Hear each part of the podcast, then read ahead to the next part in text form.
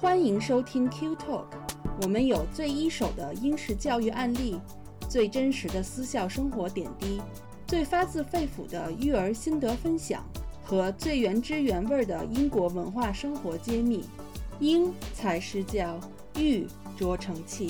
Q Talk 让您在英式教育之路上思路清晰，步伐稳健。大家好，欢迎来到 Q Talk 教育小声说，我是安琪。大家好，我是小峰。小峰，我们今天来说点内卷的话题吧。呃，这好像不是咱俩擅长的领域。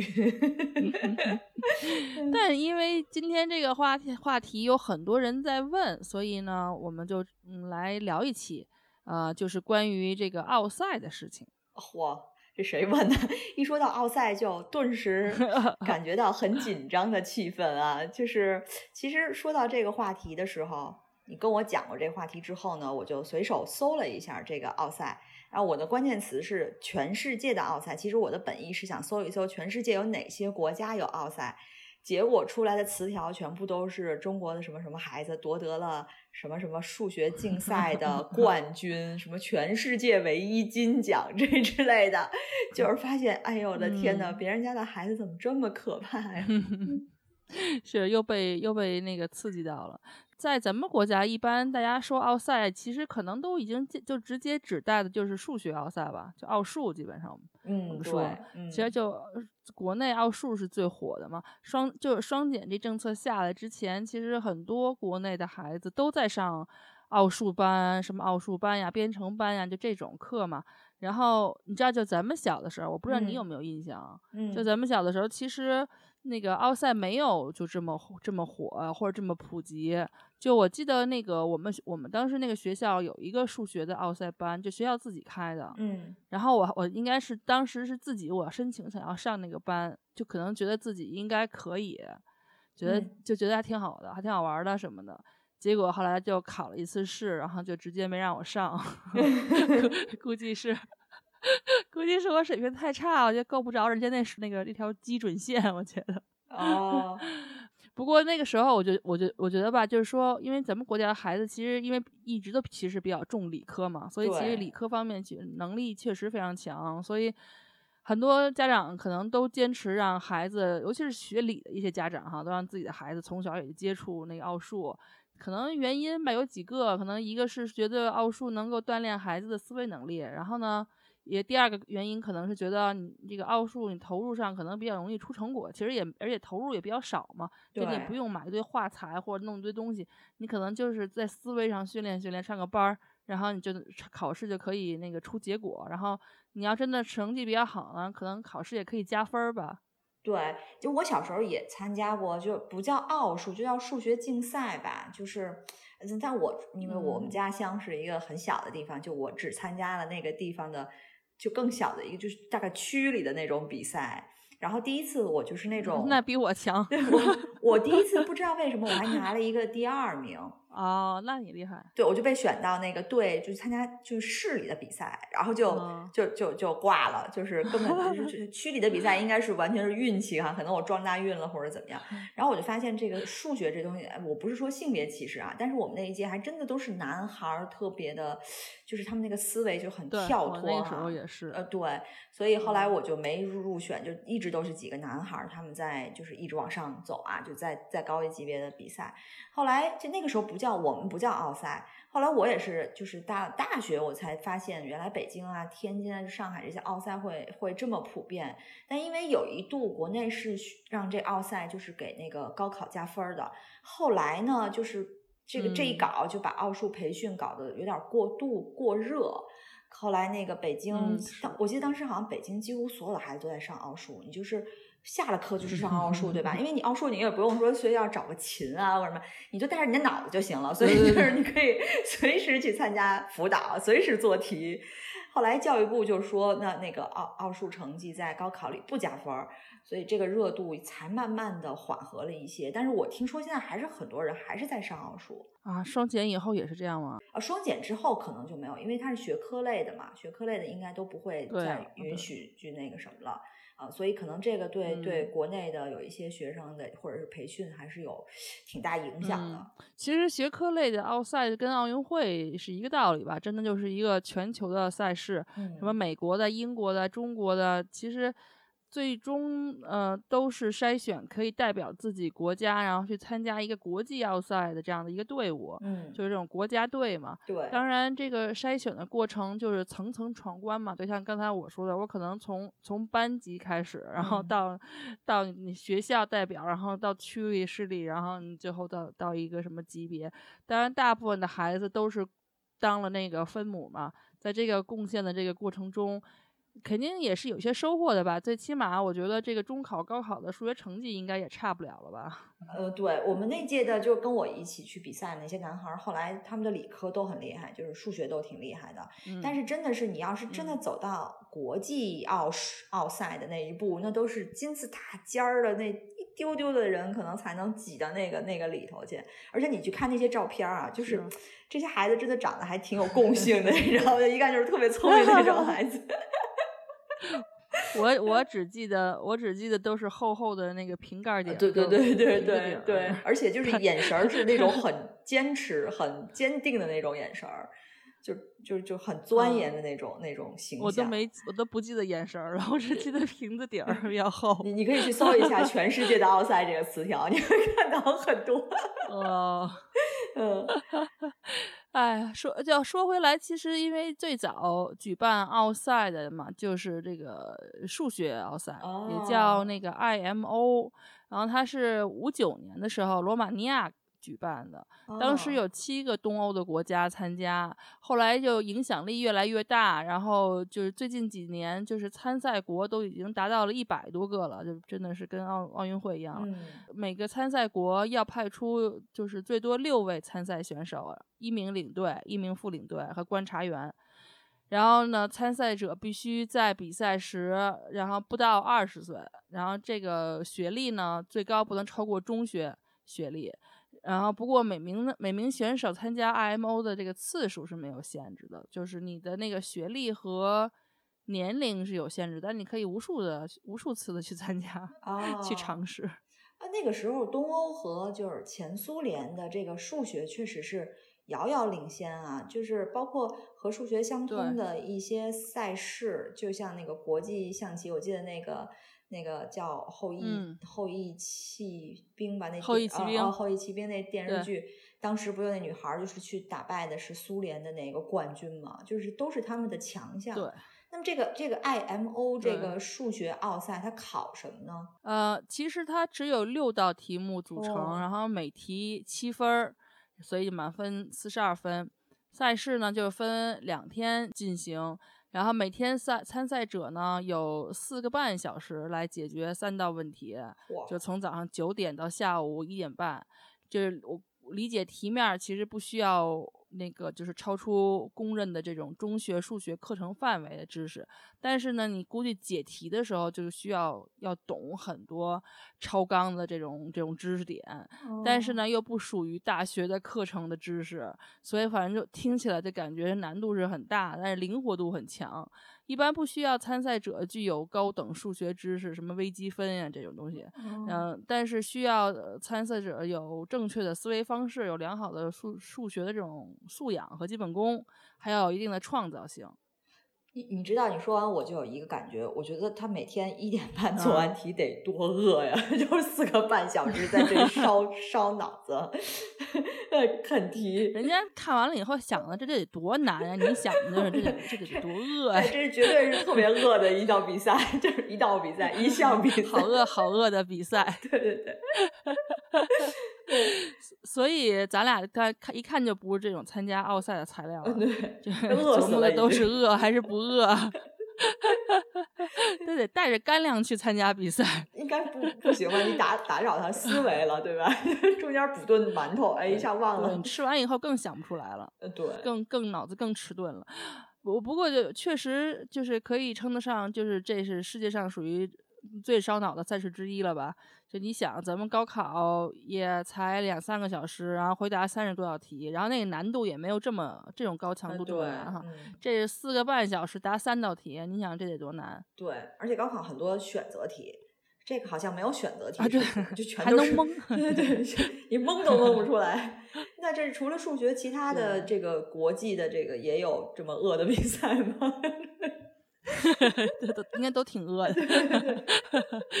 那个其实物理也有，然后也是历史渊源，其实比数学稍微晚一点，是六七年的时候，由捷洛斯洛伐克、匈牙利和波兰三国的物理学家倡导的。这基本上也是东欧国家哈，就我是我的个人感觉，就是因为你知道那时候冷战嘛，就是你不光是那种军备竞赛，什么登月竞赛，你想科技和技术的那种竞赛，其实就连带着基础科学嘛。嗯，对。你的基础科学不就是数学、物理、化学这东西就全都起来嘛，一起竞赛，然后从小小苗苗开始拔起，那肯定就是就是儿童的、少儿的都都出来了。对，我觉得就是确实是那个时候。东欧就比较厉害，然后在六七年的时候，在这个波兰的首都华沙举行了第一届竞赛，然后同样也是五个东欧国家参加，然后慢慢的西欧和北美开还有中国就开始参加入，然后发展了四十多年以后，成了一项国际赛事，比赛也是最少举行两天。那第一天是回答这种定理问题，就比较那个理论性的，然后第另外第二天呢是解答这种实验性的问题，然后两天之间比赛至少有一天休息时间，然后两个部分确实很饿，就一般是五个小时。诶，而且中间你不能出去吃东西，对吧？就是这这，而且你你这样，其实真的是你大脑烧和你肚子饿是成正比的，就是你你可能当时不觉得你肚子饿。但真的是太烧脑了，五个小时，而且不是选择 题，就是你说，如果是我去，就是真的完全一头雾水，不知道该怎么开始。那我，你说这五个小时我怎么办呢？就是真的是太可怕了。所以你搜的那些国际国际奥赛的词条里面，那些获奖的那些孩子，应该也都没有胖子，特别瘦，就是真的是饿的，对，饿的嘛。对对对对对，有道理。哎，就 除了这是，这是已经两个烧脑的了，对吧？还有吗？对呀，你想啊，数理数就是生生物物理化学嘛，就还肯定还有生物嘛。生物就是也是稍微晚一点，可能就更晚了，就是一九九零年的时候开始的。然后就是我估计就是数学一起来，物理也起来了，那生生物想我们不能，我们不能空着呀。嗯。所以呢。他们九零年也开始办了，第一届也是在捷洛斯洛伐克举办，然后就你可以看得出来，这个数理化竞赛方面，哈，东欧国家确实是走在前面。这个竞赛本身呢，就含有理论和实验两，也是两个部分。理论题涵盖了生物学很大的范畴，有那个细胞生物学、分子生物学、植物解剖。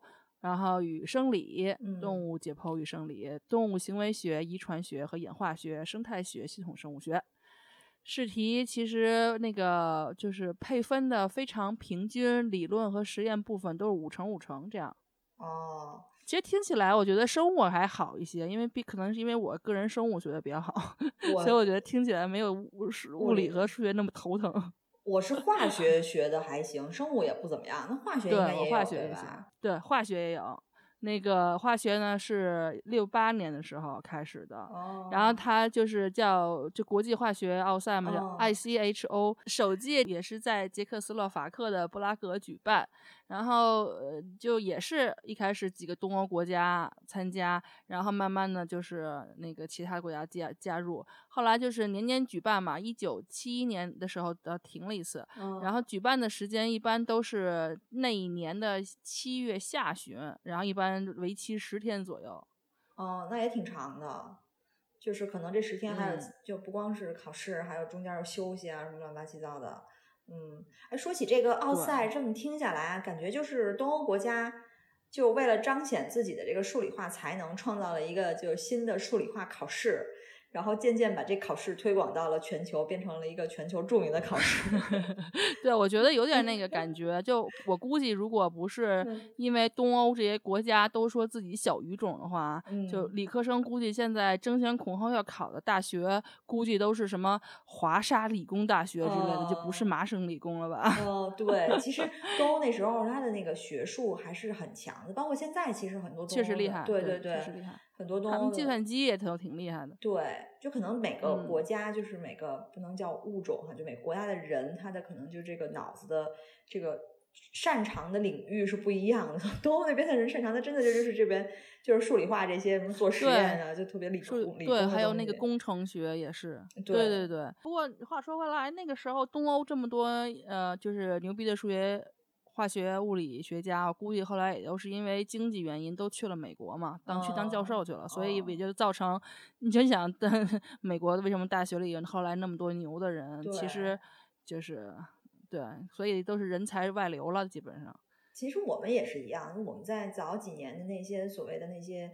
中科大的那些少年班，其实他们最终也必须就也不是说必须，就是只是说那个时候美国的他的学术水平确实是最高的。那你既然你个人能力达到那个水平了，那你肯定要去那种最高的学术环境里头去试一下。所以他们没有一个人就没去美国，条件也好。对，确实是。对对，所以。我记得我上大学的那个二十年吧，我我记得那会儿我邻居就说，就我问我妈我考什么专业，我说我学什么会计学，我我然后我们邻居说你为什么要学会计学？说现在明明就是一个生物科技的年代，你应该去说学什么生物。我就特别不好意思说，我说这种做题的会让我特别饿，我还是学会计学。所以 我就去学了一个特别没有用的会计学，就是那种。啊！但是当时就是 他的女儿，我邻居的女儿就去了生物，就去了美国。后来现在就在美国一个学校里头，也是就是当老师、当教授这样的留下来的。但看人家多高瞻远瞩。呃，对。但是其实我们就你刚才说的这些，就因为都叫 I 什么 I 什么 O，所以其实都是终极挑战啊，就是最后那一大关。对，国际的。国际的，当然，对，这更多的孩子是没机会参加到那场终极挑战的，对不对？因为我们说了，就金字塔那一丢丢人才能去参加。对，的确是，但其实这不影响他们通过闯关，然后，呃，去寻找自己对这个学科的兴趣或者是热情。就打个比方说，比如说你说英国小朋友们踢足球，嗯，他们其实最高最高境界一定都是国际赛事，什么欧洲杯、英超、国世界杯，这都是国都是国际的嘛。但是小朋友其实当他他从自己当地的那个儿童足球队开始踢。你说踢得好了，你代表区政府跟其他政府去比赛，然后比得再好一点，一点点升级。当然，肯定不是所有人最后都能成为国际水平，但是这个过程中，他锻炼了身体素质、足球的技巧，然后充分发挥了对这件事情的热爱，然后他可能甚至变成一种终身的爱好或者习惯。嗯，这个都是对，就是终生有影响的吧。所以，可能所有的事情都是这样的一个逻辑吧，都是从小到。到到高，从基础到金字塔尖儿的一个过程吧。嗯，对，其实很多事情就我们要想明白，就很多事情不是为了那个结果，其实就是为了这个过程。所以就好像我记得那时候李宗盛不是写一句词儿叫“人生没有白走的路，每一步都算数”嘛？其实最算数的是你中间走的那几步，一步一步的。这就是为什么就这么多国家，它还会有自己的奥赛。就虽然它要通过自己的奥赛去选拔那那个尖尖的那个那一批人去参加国际奥赛，但是它更多的目的是给他自己的孩子去创造一个闯关的过程。嗯，我刚你刚才说李宗盛，我就 我就想起我我就想起人家都都是马克思，你这儿李宗盛，我这种名人名言只能记住歌词儿，你知道吗？其实我我可能跟李宗盛。有的有那个，我我记得我是刚当时高考之左右吧，我当时就是跟我表哥聊天然后我当时就是自己想想自己总结的一句话，就是人生没有白吃的苦，就是你这个苦，呃，或早或晚的吃，你不年轻的时候多多吃点苦，你等你之后就会把这苦苦补回来，你就得晚，你就之后还是得吃这苦。你早点吃完了，你后面就顺了。嗯嗯，对我当时就是这么跟我表哥说。对对，也也也确实背不住有人一辈子在吃苦。我觉得应该是能量是守恒的吧，你你不能一直都是负的，你肯定要练点正的。对，但是还是应该有一个希望，就好像你冲关一样，你你的希望，你的目标是在那儿的，对不对？然后你冲的过程呢，你又不能太在乎那个目标。当然，就是说，呃，就是大家可能这几年关注的比较多的，可能就是美国啊，什么澳洲啊，就是这些的奥赛。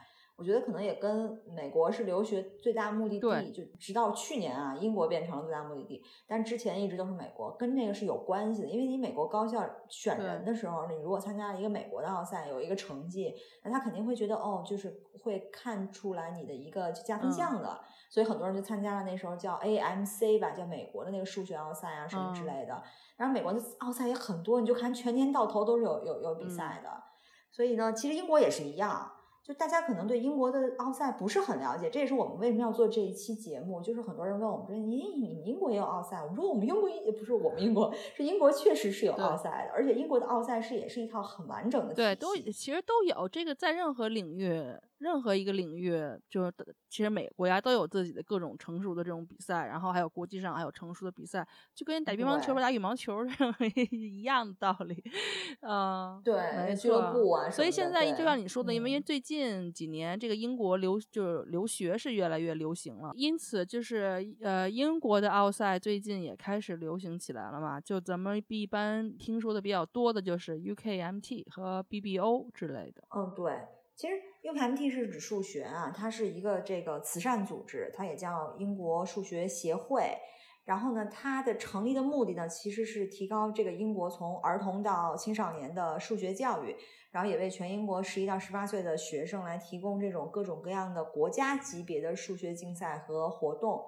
可能很多人对英国在这个数学教育上一直存在着一个有一点。误 区吧，就觉得英国的数学都特别差，可能是大家来旅游或者对对对对，或者看一些综艺节目，你都会看到英国人拿个计算机，然后在点点点点半天，还错的透透的那种情况。然后还有有时候去超市，我记得，比如说拿一包蓝莓，就是一包两磅，两包四磅五，然后上面大大的写着一个 on sale，然后你就觉得这这这种事儿是很多的。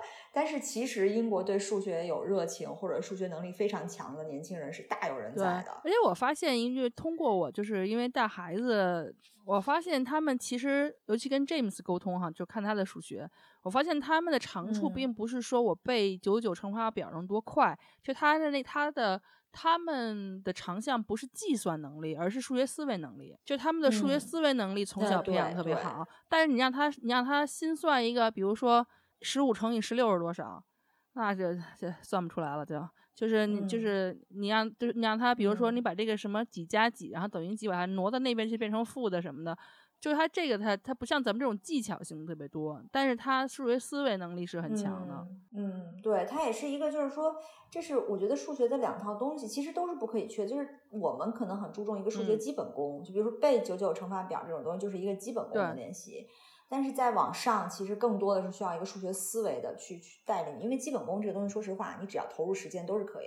但你这个数学思维确实真的是要经过说专业训练啊，或者还要经常反复的练习，你都不一定能 锻炼得出来。就是这个东西是有的时候是可遇不可求的。就说就说回到这个 EOKMT 这个组织，它就是创了这个比赛，其实它也是。就是因为他在不同的年龄阶段，他会有不同的这种思维能力的一个要求嘛，所以他你没办法一刀切说你只有多少岁的人才能参加我这个数学竞赛，所以他这个数学竞赛分的特别特别的细，他就不光分为初级、中级、高级，就是按年龄来分，然后它的每一个级别里头还分了好多，所以这个比赛就吸引了很多很多的不同的年龄的不同年级的孩子来参加。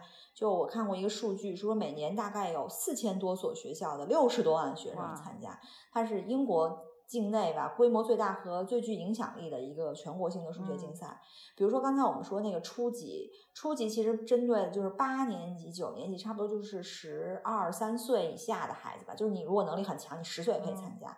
然后你这初级里头呢，还有什么什么少年比赛和少年袋鼠，就我也不知道为什么数学要跟袋鼠扯上关系啊。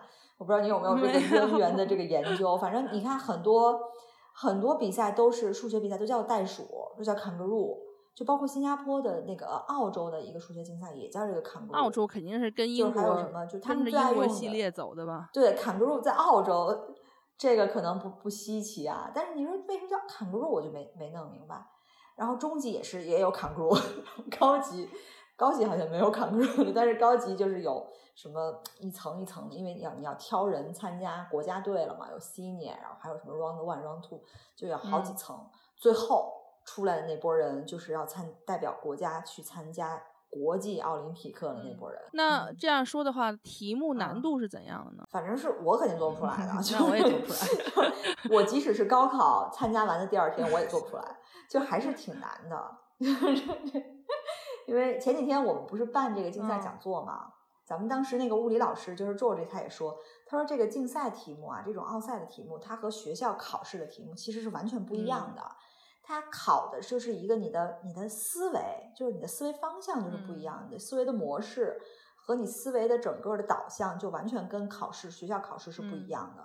那今年你看这个呃 UKMT 它新年的比赛其实也快了，就是十一月的十号到十一号，然后它那个中级的 Challenge 是明年的二月二号，它每个级别的这个日子都不一样的。是说到物理的话，其实就是英国物理奥赛。其实也是挺有名的，名字叫 BPHO，也是，然后是那个就全称是 British Physics Olympiad，然后呢这项比赛呢是一九七九年，也是有四十一年的历史了吧，然后每年英国本土大概有一就超过一千六百多位有天赋的青年物理学家，那个同学们参参赛，BPHO 这个组织呢，就是其实它是由呃。牛津大学，然后英国物理学会和欧珍这个基金会组成的，然后办公室就设在牛津大学物理系。嗯，BPHO 非常的注重物理知识的一个灵活的应用，全部的试题都是这种证明题。嗯，参赛者其实是需要应用自己所学到的这种物理知识来完成挑战的。其它涉及的这个知识点就非常的广，然后考试其实不要求同学们完成所有的试题，而是鼓励同学根据自己的兴趣和学习范围选择，就是完成自己最擅长的部分。然后英国国籍的这个优秀选手呢，最后将代表英国队，然后就变成国家队，然后参加这个国际物理奥赛比赛，就是 IPHO 啊。就刚才那个东欧那个国家搞的最早搞那个，到最后的那几个环节，其实就只有英国国籍的人，就孩子们才能参加了，因为他要选选国家队嘛。但但这个物理的这个 BPHO，据我所知也是很多级别的。你比如说，呃，今年的这个十一月上旬，它就有那个高级别的叫 Round One，就 Round One、Round Two，那个高级别 Round One 就要在十一月。对，紧接着那个 UKMT。然后呢？但是但是这个 Round One 其实这个时候还不是选人，对，这个时候还是可以大家都报名参加。对对对，嗯。然后其实说到物理，其实生物和化学的竞那个奥赛，英国也是有的。哦，对，就像你刚才说的那个 BBO，其实是生物奥赛，它是一个就叫英国皇家生物学会的组织来举办。你看这几个奥赛都是不同的组织来举办的。这个比较晚，就九五年才开始，到今天是二十六年吧。它这个 BBO 就比较简单了，它不像像数学和物理有那么多的赛制啊、赛程啊、还有级别啊。这个就每年就一次考试，就是叫这个 BBO 的这个每年就一次，一般都是春天，就是三四月份吧。呃，但是那肯定很多家长说，因为 BBO 面向的是十三年级以下的孩子都可以参加，但是你至少要学完就是 A level 的知识点，你可能才会去才能去参加。那很多家长说，那我的孩子如果没学到 A level 知识点怎么办？或者年龄不够怎么办？那没关系，它有还有两个级别低一点的，但是它名字上就不叫 BBO 了，它一个叫做 BC，叫生物挑战赛，这个就是面向初中的孩子吧，就是刚大概九年级、十年级这个样子。然后还有一个叫中级生物竞赛，叫 IB，这个就适合于就是 GCSE 那个阶段的孩子。所以呢，这两个比赛一般都是在这个 BBO 之前，就大概一月、二月的样子就考完了。那那个介绍完生物了，我们说一下化学。化学比赛呢，就简称为 UKCHO，也是一个协会，叫做英国皇家化学学会举办的。然后这又插播一下，说为什么所有的这种学会，大部分学会都叫这个都是 royal 的呢？都是这个皇家皇家的呢？其实不光是对，不光是英国哈，就是北欧这些也是有一些王室的国家都存在这样的这个皇家组织，尤其是在科学领域啊，比如说 诺贝尔奖当中的这个物呃物理啊。化学，然后经济学奖项都是瑞典皇家科学院来颁发的。当然，不是什么组织都可以说是皇家的，就是一定是证明这个领域是有在有重要的意义。然后，然后就是像那个之前，像那个英国皇家生物呃学会，就好像一开始都是在，就是反正也是跟剑桥有关系的嘛，都是一些诺贝尔得奖的一些人，他们创造的、创建的。所以就是都是有一定这种历史意义的。然后呢，第二呢，就是证明它肯定是有这种源源不断的经费投入的，因为毕竟是皇家的嘛，就肯定是政府啊什么各种第三方都有都有一些资助。然后呢，另外说明这个组织的权威地位。嗯嗯。那我们说回到 UKCSO 呢？啊，这个赛制其实比较简单，就是一次比赛，然后明年比赛好像是一月二十二号举办。呃，两个小时时间，然后五道分析大题，但每道题里还会有三到十道小题，然后所有的试卷都会在统一寄回到那个英国，然后统一判卷。感觉这几个比赛就好像是英国奥数界的四大满贯。好，四四大满贯我们介绍完了，我们来说点走心的好不好？就是这个。要不要去参加这些比赛？嗯，我觉得这就看个人决定了吧。我觉得咱可以从两个角度，就是功利和不功利的角度来讨论一下这个问题。那我们显然是要先说功利的，对不对？趁着大家还清醒，先说点功利的。其实也不能叫功利，就是实用性吧，实用主义吧。就是嗯参加这个比赛到底能对孩子有什么帮助？就是。首先说明的是，不是只有英国的孩子才能参加英国的这个奥赛比赛，就全世界各个角落的孩子都可以参加。只是到最后他们选拔国家队的时候，然后这个才要求是英国国籍的孩子。就咱们就是说到了那个程度，你就直接参加中国国家队，就估计也是可 可以的。对，嗯，然后咱们不是说在各大城市都有都有那个考点吗？选拔自己的国，就是中国国家队孩子队员。然后呢，那就参加这个比赛的实用性到底都有什么呢？咱们刚才其实说说到了哈，就是其就是大部分赛制是适合于 A level 阶段，也就是高中阶段的学生的。然后这个阶段正好是申请大学的关键时期嘛，所以这个比赛的结果对于申请大学就很重要。就首先，比如说你拿了一个奖，然后你个人陈述，也就是所谓的 PS 里面。就可以好好的这个浓墨重彩的说一说，然后另外呢，你面试的时候可以，你跟面试官其实也有话聊，就是说不定那个面试官，就如果你比如说你要面试这个牛津、剑桥或者什么比较好的学校，说明他们这个面试官也参加过这样的奖，所以你们可能就有有话题可聊。然后呢，这样的话也很好的证明你对这个专业是有非常就是热有非常非常有热情的。然后呢，第三呢。就是备考的这个过程，其实，嗯，对知识点肯定就是非就是深加工嘛，肯定是砸的特别的扎实，等于你又深度的复习了一遍。就肯定是只有好处没有坏处的，当然在你有时间有精力的这个前提下哈，所以这个比赛呢肯定是对申请大学是有帮助的，尤其是比那种比较好的这种顶顶级的大学。嗯，那不同的专业，就大学里的专业，它是不是对于参加你哪哪个奥赛也是会有要求的？呃，不能算有要求吧，应该可能属于这种锦上添花。比如说，呃，物理竞赛对于将来你要想申请这个物理、天文、工程类、计算机类这种专业。就很有帮助。然后化学呢，比如说化学奥赛呢，就比如说你申请化学啊、医学、药医就是医药、生物材料、环境这些专业就有帮助。那么那个生物，你肯定就是申请这个生物学、医学、药学这些专业会有一些帮助。哦，所以如果您的孩子，比如将来想要在从事这些专业的话，那可能考个奥赛就非常有必要了。对，这是说这个基础前提是。是从实用性的角度去考虑，你就因为像咱们这种，咱俩都不属于这种，呃，比较这种实用性的家长哈。呃，应该属于野蛮生长的家长啊。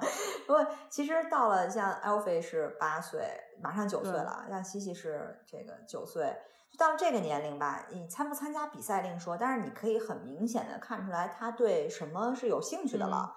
就他会对一些，比如说物理啊，或者是化学啊，他对某一个领域是非常有兴趣，或者是对对某一个领域非常没兴趣。这个是你只能观察到，就你逼不出来的。比如我们家的这个，他就现在吧，就对这个生物和医学特别感兴趣。他怎么呢？他就最简单，就是他看见那个药盒子吧，他就会去看那个成分。最简单就是他经常会问我说：“小孩是怎么生出来的？” 这这就是一个很基本的一个生物常识、生物知识。然后他还喜欢就是查那些成分，就是英文的，他就查这成分是治什么的什么的。对，但而且他还挺关注各种各样不同的病的。就是如果他在一个比如某一个途径或者某一个 Google 词条上查到一个病，他就去查，他就看这病到底怎么回事。然后他查完就觉得自己也得了这病，就是那种没事儿给自己找病的那种。然后他他还特别喜欢做实验。就是我在那个就是某宝上买了一些简单的实验的那种小套装一袋儿什么的东西，他就给你配好啊，他就特别喜欢，而且他特别喜欢做化学的那个部分，就是把两个东西融一块儿，然后就发现这儿变个颜色。我小时候也特喜欢这个。对，这可能比较吸引人，它有颜色变化或者出气儿的。那你们是对什么感兴趣？我们家反正好像感觉他其实 Alfie 他是对科学类的都比较有兴趣。但是他能不能说具体到物理还是化学，可能尤其他们他上上的也不是私校啊，可能还没有到那个程度。但是我知道他肯定是对生物特别感兴趣的，就比如说过去那种恐龙有那么几百种，他能他他能他能都记住。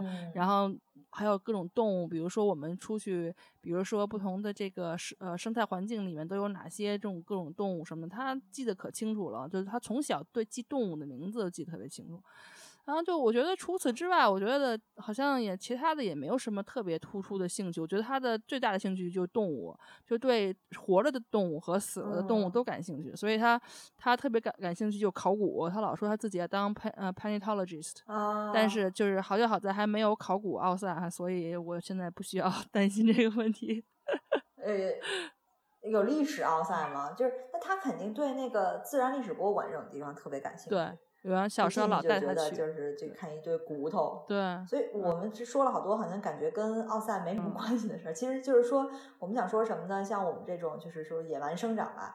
但其实说孩子他都会天生的，就不管是什么样的孩子，我觉得他都会天生对理科中的某些领域会感兴趣。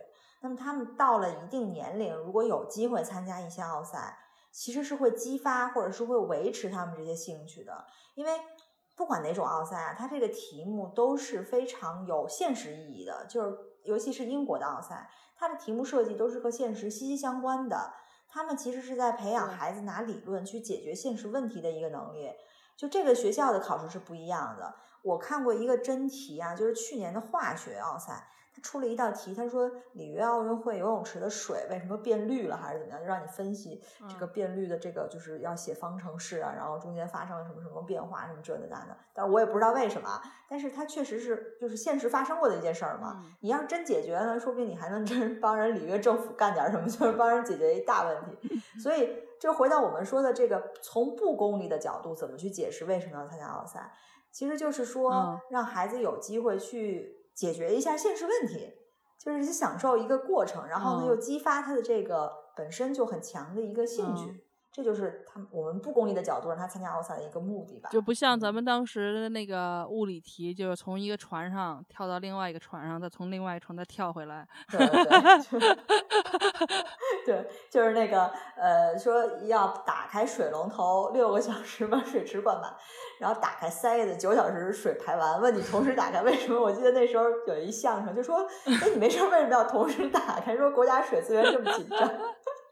对，就就是就这意思，所以其实就是还是要理论联系实际，因为毕竟你当时到了社会，你还是要解决实际问题。对，其实这些科学都是为生活服务的嘛，就是你肯定都是有用的，所以确实是是这个一道理啊。还有就是我们今天聊到的，就是咱们知道，就是美国、中国、澳洲都有很完整的这个奥赛体系嘛，就是要参加哪一个，肯定是完全取决于。嗯，大家就是和孩子的时间和未来的一些规划，比如说你想去你想去澳洲读书，还想去英国，还想去美国读书，但是其实我个人认为没有必要都参加，或者是说都去都去学一学，每个学科都去学一学，学我觉得就没有必要，然后也学杂了，孩子精力其实也有限。对。因为你你你俗话说就是什么养兵千日，用兵一时，就是说你这个奥赛是你学科之外的东西啊，你要花额外的时间去。那所以呢，你就不能养兵千日，然后用兵还要千日，因为每年每个月份都有各种各样的奥赛，你要全参加，你的时间也不行。然后你正经的那些学科的，就是要学习的事儿，可能也就兼顾不了了。孩子孩子饿死。对对对。所以呢，就是我们说奥赛是锦上添花，其实平时孩子们更应该做的是把他自己那块布给织好，对吧？就把那块锦给织好，然后再去是找一个合适的去添一添花就好了。就如果不知道怎么添花呢，其实。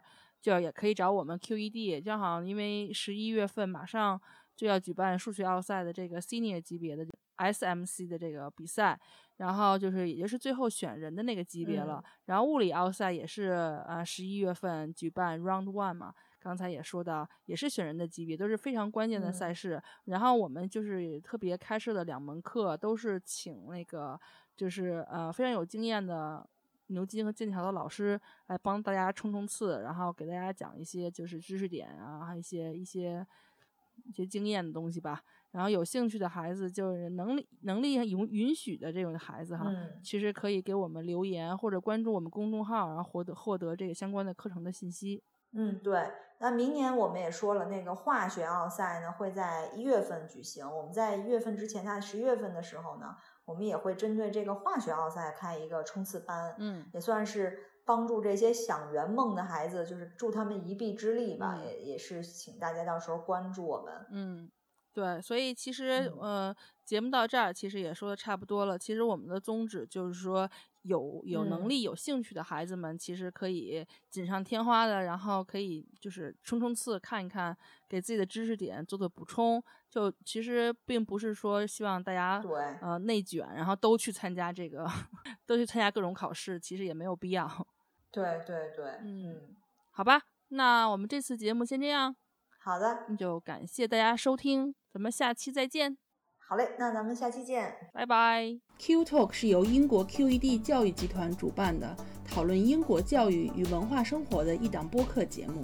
希望我们的节目对你会有一些些帮助。更多英式教育访谈、讲座、干货，请在微信公众号平台、微信视频号、小红书、哔哩哔哩和 YouTube 上搜索 QED 教育。麻烦您点击订阅、分享我们的频道，或者给我们留言。您的举手之劳就是对我们的最大鼓励。祝愿每个学子都可以在国际舞台上发挥出自己的最大潜能。